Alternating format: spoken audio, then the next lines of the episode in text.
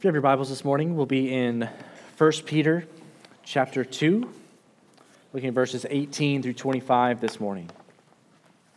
Picking up where we left off last week, where we're continuing in our series going through the book of 1 Peter. This week, looking at 1 Peter chapter 2, starting in verse 18, and then going through verse 25. It should be on the screen behind me if you don't have that. Servants, be subject to your masters with all respect, not only to the good and gentle, but also to the unjust. For this is a gracious thing, when, mindful of God, one endures sorrows while suffering unjustly.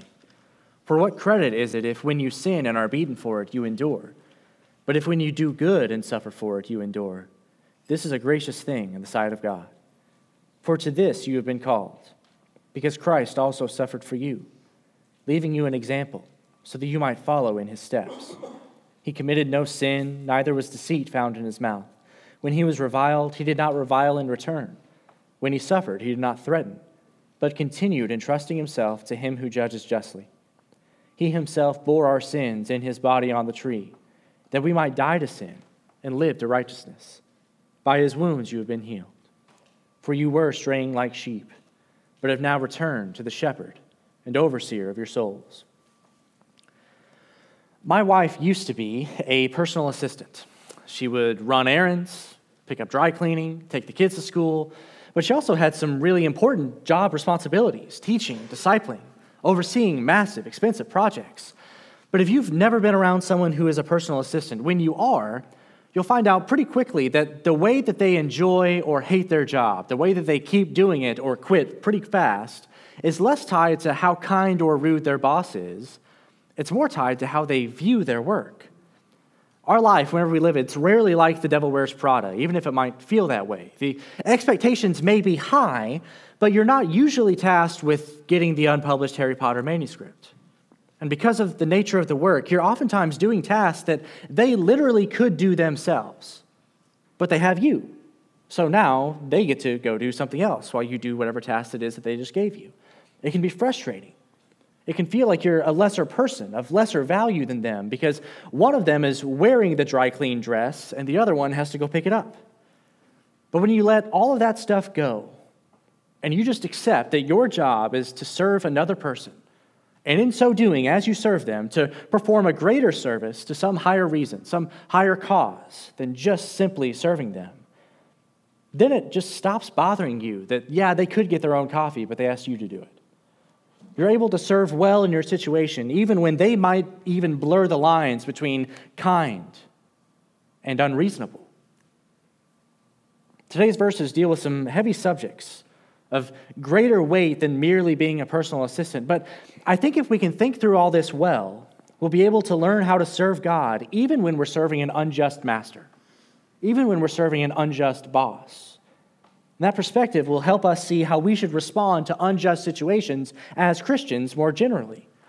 So today in our text, we'll be able to see four responses to unjust situations. We'll see four responses Christians should have to unjust situations in today's passage. And the first Christian response to unjust situations in today's text is that we should serve even the unjust master. The Christian serves even when his master is unjust. Look at verse 18. Servants, be subject to your masters with all respect, not only to the good and gentle, but also to the unjust. Okay, right from the beginning this morning, we have to clarify something about the context of our text, of our verses. That first word in verse 18 in the ESV that I just read is servants. But if you have a different translation, it might say something different than that. It might say slaves. It might say household slaves. The word that's used there isn't a very common word in Scripture. There are normal words that are often used for servants, and there are normal words that are often used for slaves. This one isn't really either of those. As near as we can tell, it's talking about something that's kind of in between just normal everyday servant, as we would think about it, and slavery. Household slave from the CSB, that's actually pretty good to what we would think for that word. It's someone who we would classify today as a slave, but not in the way that we typically would think about slavery today.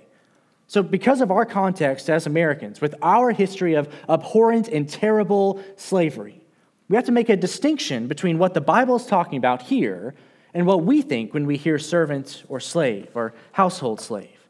In this world, at that time, slavery wasn't quite the same slavery that we think of. They were often skilled laborers. Sometimes they were more educated than their masters, not less. They were probably paid for their labor. They usually had the option of eventually buying their own freedom from their masters. There were laws, there were regulations about what you could and couldn't do to your slave, how they were supposed to be treated. They were still property, but they weren't just property at this point. But even as we emphasize the difference between slavery as it was practiced then and the slavery that pops into our head, as terrible and abhorrent as that was, and all the consequences from that that we still see and experience in our world, we have to be careful not to overemphasize the differences, because their slavery was still slavery. They may have been skilled laborers, but they still had to do exactly what they were told. They may have been paid, but it's not like they got a fair rate. They could technically buy their freedom, but almost no one ever did. There were regulations, but it's not like OSHA was coming by and checking the work conditions all the time. There wasn't anyone checking in to make sure the regulations were always followed. They were still considered property. A human being was still considered property. They were still treated terribly, used and abused.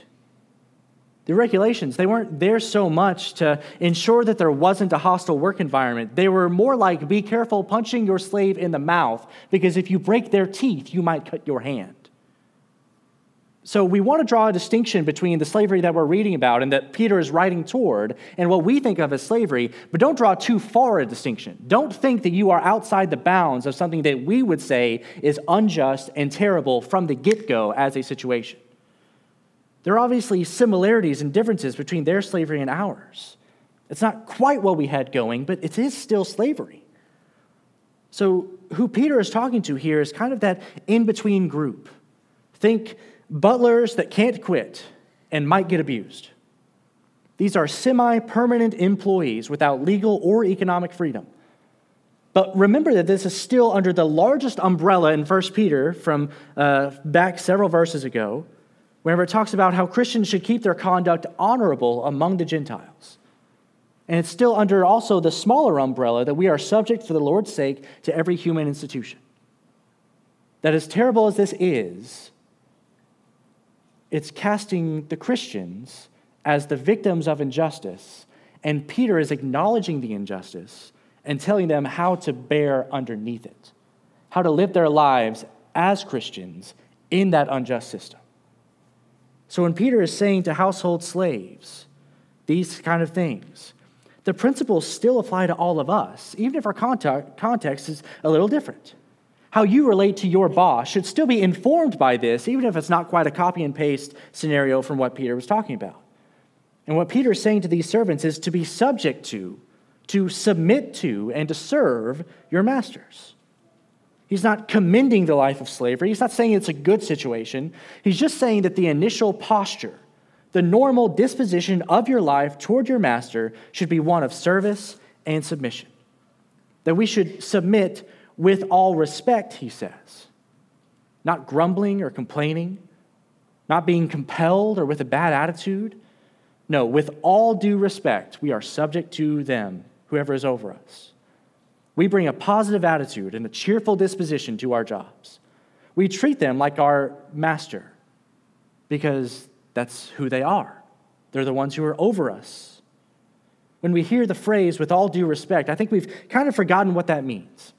I don't think I have ever heard someone actually say out loud the words, with all due respect, and then say anything that was actually respectful in the next sentence. Usually it's, with all due respect, just to highlight that there is actually no respect due to them. With all due respect, you can go fill in the blank. But Peter isn't conveying that sense here. He's saying that there is respect that is due to them simply because they are your master. They're part of an earthly institution that Peter has also said we are to submit to. He's saying that you should interact with them under a healthy desire to avoid their displeasure. That's how you're subject to them with all respect. Your goal is to keep them from being unhappy because of what you've done. They might be unhappy for other reasons, but as long as it's not because of what you've done, that's what you're trying to get to. When they think of you, you want them to think of someone who does what you're asked in the way they've asked you to do it. That's your normal disposition, your normal posture. And Peter even goes one step further. He makes a special point that we don't just submit to and serve the good bosses. We don't just submit to and serve the good masters. We are subject with all respect to them, not only to the good ones and the gentle ones, but also to the unjust, also to the ones who treat you poorly, also to the ones who are jerks. The ones who, in the context Peter was talking about, were likely also abusive by our current standards. Peter says that doesn't matter. You be subject to them, and you view them with respect. The more I read, the more I study 1 Peter as we're preaching through it right now, the more radical a book I think it really is. Remember, it's written to elect exiles, a group of Christians who are not part of the majority culture. They are outsiders. They're grieved by various trials. They're living counterculturally. They are the ones that people look at and try to cross the street because they don't want to be near those same people. But Peter won't let them become militant in their disposition toward the Gentiles, toward the people who are mistreating them. No, he says you have to keep your conduct honorable among them. That emperor who is persecuting you, submit to him. Those people who are rejecting you like they rejected Christ, stumbling over you like a rock in their way, you should do good deeds to them so that they'll see those deeds and glorify God because of them. That master who owns you, and not just the good ones that you'd be willing to work for anyway, but also the unjust ones, the abusive ones. He's telling these people to submit to and serve them with all respect. Okay, these are not normal commands. These are not things we would expect him to be saying.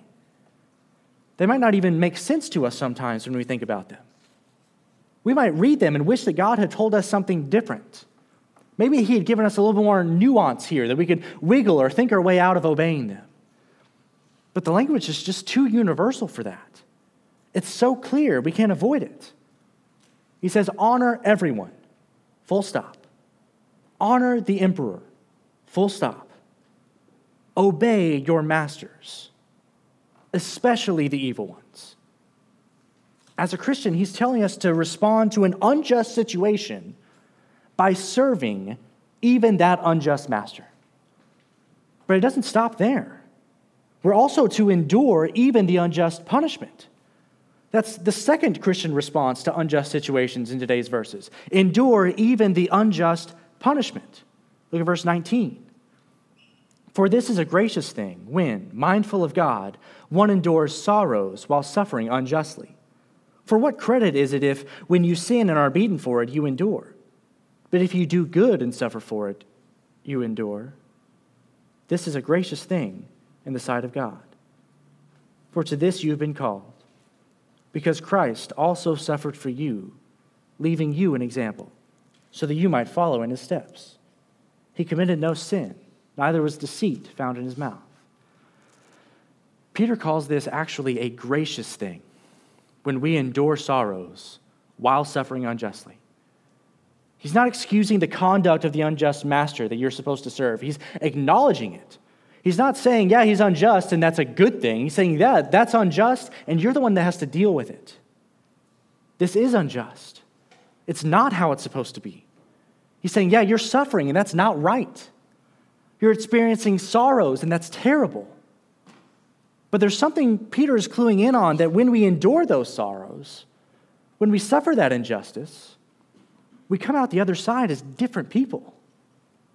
We come out the other side stronger, more resilient, more trusting in the Lord now, after that experience, than we were going in. But the point isn't just to endure. The point isn't just to get to the other side, to grit and bear it, as my wife would say. You don't just white-knuckle your way through it by your own force of will. You see, we're not stoics. We don't walk across the coals because we've convinced ourselves that it doesn't hurt. We endure these sorrows and sufferings in the text by being mindful of God. That's actually what makes the endurance commendable. So that when you couldn't do it, when you wouldn't be able to do it if it weren't for the presence of God helping you through it, when your every second is lived informed by and in the trusting knowledge that God is with you in the middle of this suffering, that he is sovereign over the suffering, that there's something for you on the other side of this injustice, even if this injustice leads to your death, that is when it's commendable. That's when you can see this thing as gracious and good, even when it objectively just isn't. Enduring sorrows, mindful of God, that is a good, gracious, and commendable thing for the Christian. And he says that's especially true when these sufferings are undeserved. For what credit is it if when you sin and are beaten for it, you endure? But if when you do good and suffer for it, you endure, this is a gracious thing in the sight of God. Peter's speaking in line with how the Bible often speaks, that what makes this special is that it's different and oftentimes the opposite of what we would naturally think. He's saying the benefit is greater. The testimony is greater. Everything is heightened by the seeming injustice of it. Jesus tells us roughly the same thing in Luke chapter 6, verses 32 through 35. He says, "If you love those who love you, what benefit is that to you? For even sinners love those who love them.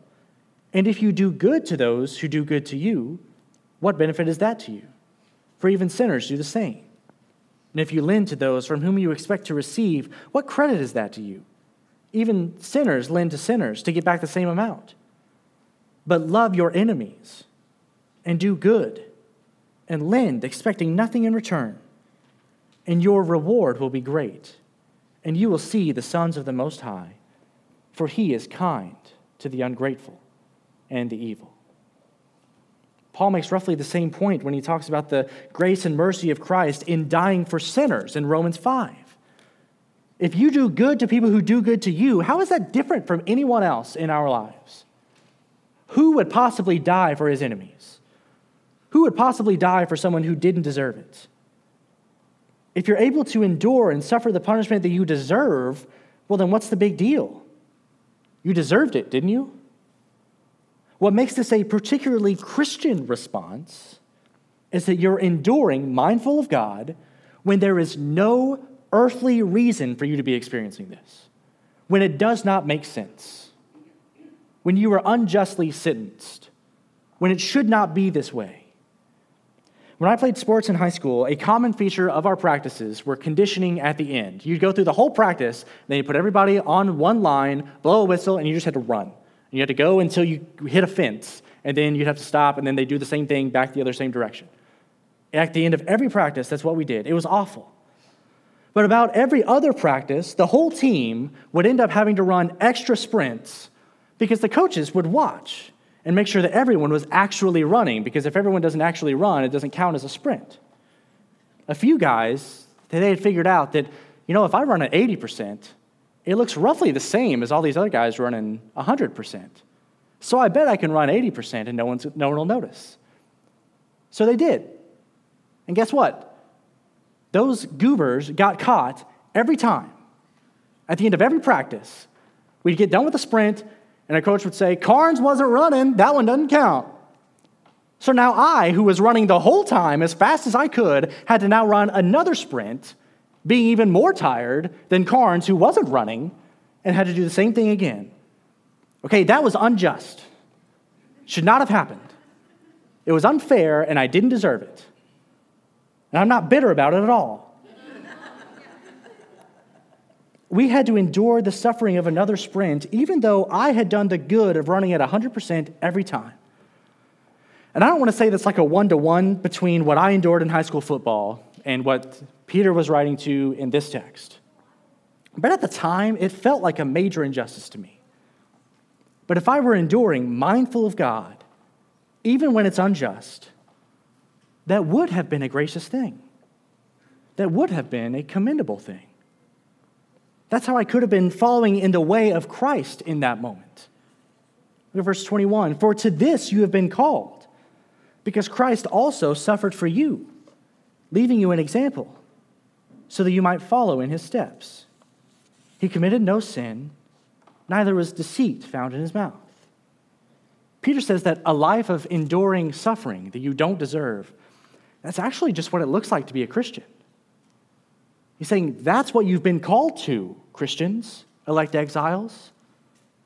That's baked in. It's part of the deal. More than that even, it's what it looks like to be a Christian. You don't get the calling to Christ without also the suffering that Christ experienced. Christianity, that which we proclaim and profess in this church, is a life of following Jesus. It's a life of being like Christ in light of his gospel.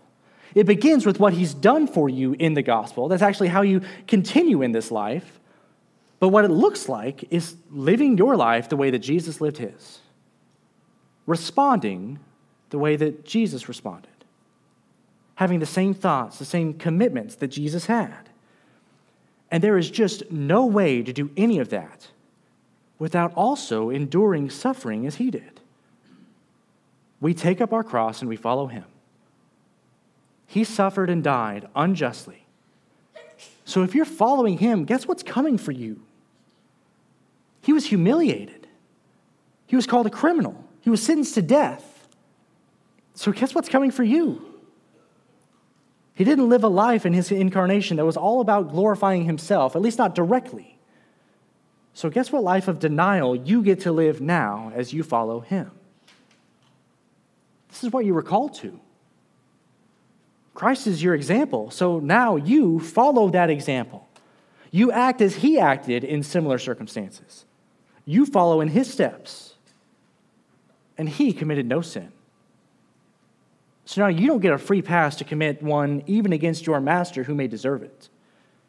Deceit wasn't found in his mouth, so it shouldn't be found in yours. You are to endure even unjust punishment. And I think, guys, we have to change our perspective on this. We hear the words endure, trials, suffering, unjust. Our first thought is, yeesh. That does not sound like something I want a part of. And I get that this isn't easy. In fact, it's impossible without the Spirit working in us to make it happen.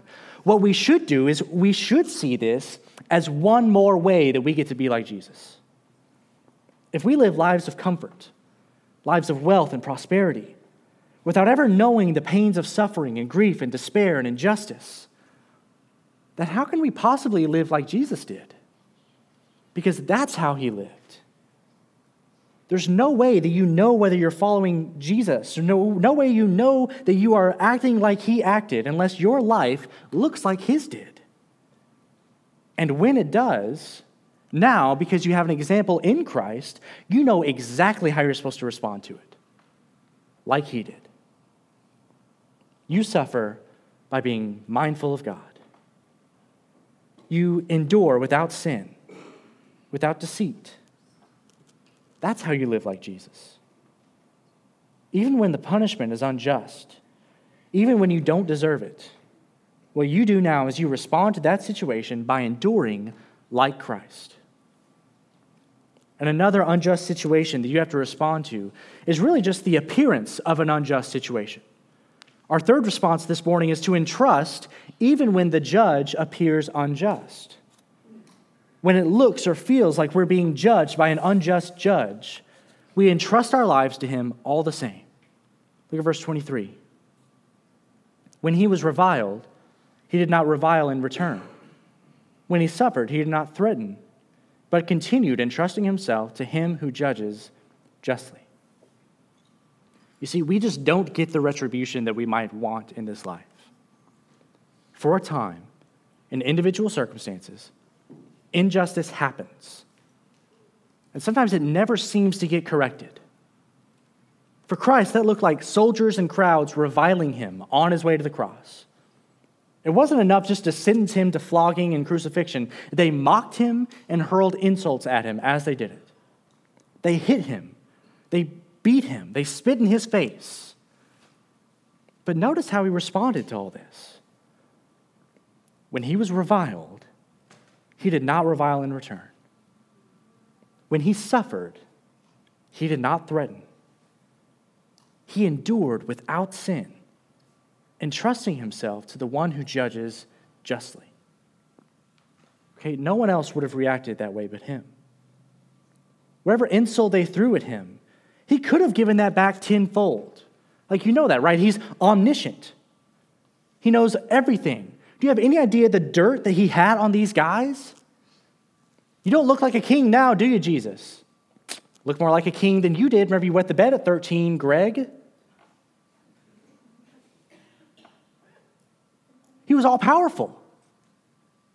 These guys with their fists are punching him. Do you have any idea what he could have done to those guys? And yet he didn't. He was silent. He endured without sin, without retribution, without revenge on them. And sometimes we come upon situations that feel unjust just all the way through. There's just nothing about it that's right. The cheater just prospers. He wins. The wicked, they get what we wanted. Innocent men are convicted of crimes, while the guilty go free on a technicality. Okay, sometimes you did everything right. You didn't smoke, you didn't drink, you ate well, you exercised, you ate all the blueberries you could, and then bam, a cancer diagnosis falls on you like a sack of bricks. Life doesn't seem fair, does it? Well, Jesus experienced all these same realities and more. Whatever you might think is unjust for you to suffer, that's infinitely more unjust for him to suffer as the only truly innocent one to ever live. So how did he deal with this reality? How did he react to his life of injustice? Well, he continued entrusting himself to the one who judges justly. He continued in his faithfulness to the God who is faithful.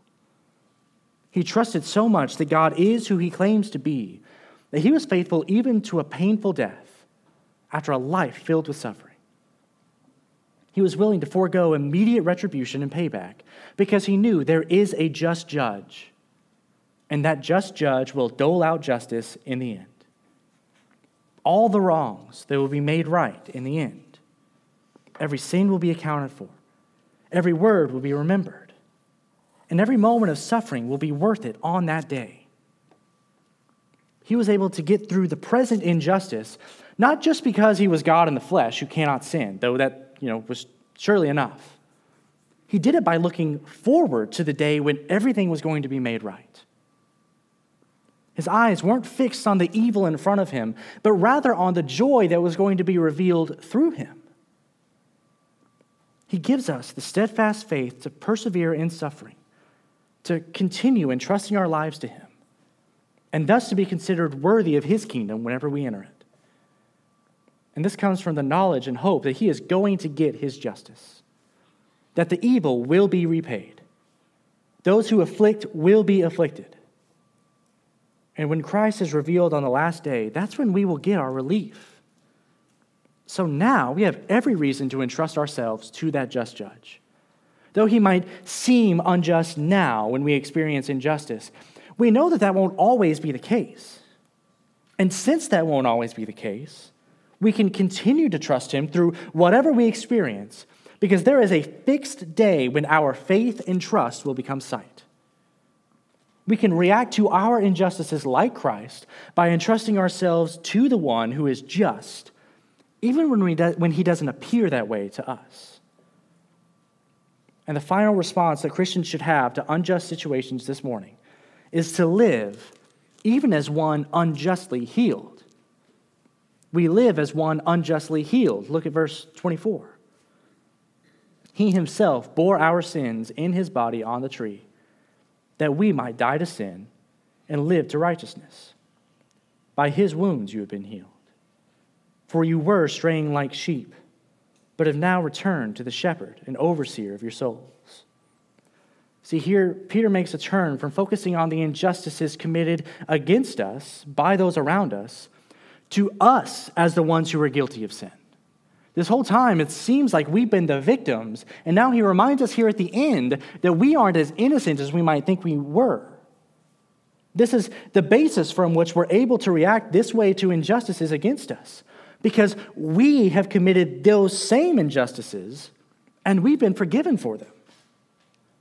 Even further than that, Peter's saying that if Christ doesn't endure without sin through the injustices committed against him, then you get no real healing or forgiveness. Steadfast and sinless perseverance through the greatest injustice ever committed, the death, the crucifixion of Jesus, that is what actually brings about the salvation of God's people, the salvation of us. So we might say that we want God to be just, but what we usually mean by that is that we want him to be just toward everyone else. God can right all the wrongs as long as he's righting wrongs that are done against me rather than by me. We think we shouldn't have to endure injustice because we deserve better. And Peter, at the end of this section, is reminding us that what we get from God is not what we deserve. What we get from God is better. If you're in Christ, you don't get God's justice toward you. You get his grace, his mercy. If you got what you deserved, you'd be in a bad spot. What we deserve is death and judgment because of our sins, because of the injustices that we have committed against our fellow man and against God. And the only reason we don't get what we deserve is because Jesus got what he didn't deserve. The sinless one bore our sin and our shame so that we might receive his righteousness. He persevered through the greatest injustice because by his sacrifice, he could save us from the justice that we had coming. So our healing, our salvation on its face, it's not just. We've committed sins. And on the surface, it looks like we just got away with it. So now we are the wicked who are apparently prospering. But the reason God can still be just and save us is because by offering Christ as our substitute, he is now both just and the justifier of all who repent and believe. He bore our sins on the tree that we might die to our sins. And he rose from the grave that we might live to his righteousness. Our healing, it appears to be unjust. So now what do? We live like people who got away with it. We live like people who have a whole new life. People with a second, third, fourth, billionth chance. We remember his wounds by which we are healed, and now we follow his example. The fact that we've been healed from our sins, that's what allows us to react to injustice in the same way. We know that perseverance through injustice brought us life, so now there's no injustice we can't persevere through. In fact, in the line of Peter's thinking, it's actually by our perseverance through injustice that someone else might have that same experience that we've had. By our honorable conduct among the Gentiles, they might honor God on the day of visitation.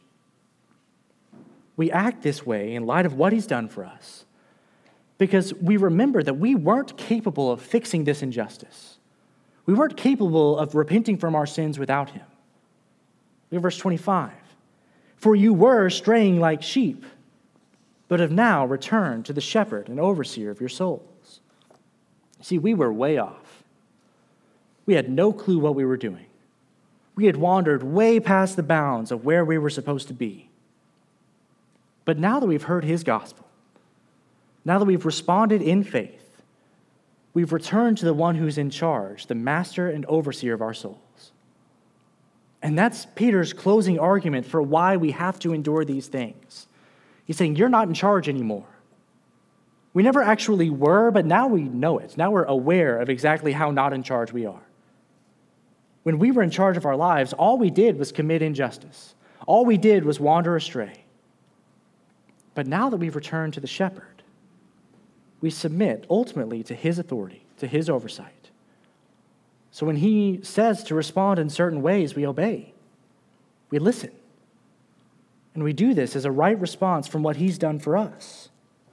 Okay, this whole passage, this whole paragraph has been heavily quoting Isaiah 53. But notice the connection in that chapter between our wandering, Christ's sacrifice, and in Peter, our submission to God's authority. Isaiah 53, verse 6. All we like sheep have gone astray. We have turned every one to his own way. And the Lord has laid on him the iniquity of us all. So though we were wandering like sheep who had gone astray, he laid our sins on Christ. And now that he has done that and brought us back in, the way we live our lives is to submit to earthly authorities to honor the emperor, to obey our masters. And we do all that ultimately because he is our master now. And that's what he's asked us to do. Since he who is our master is the just judge, we can respond exactly as Christ did in every circumstance. We can follow his example. We can serve even our unjust earthly masters, just as Christ came to serve.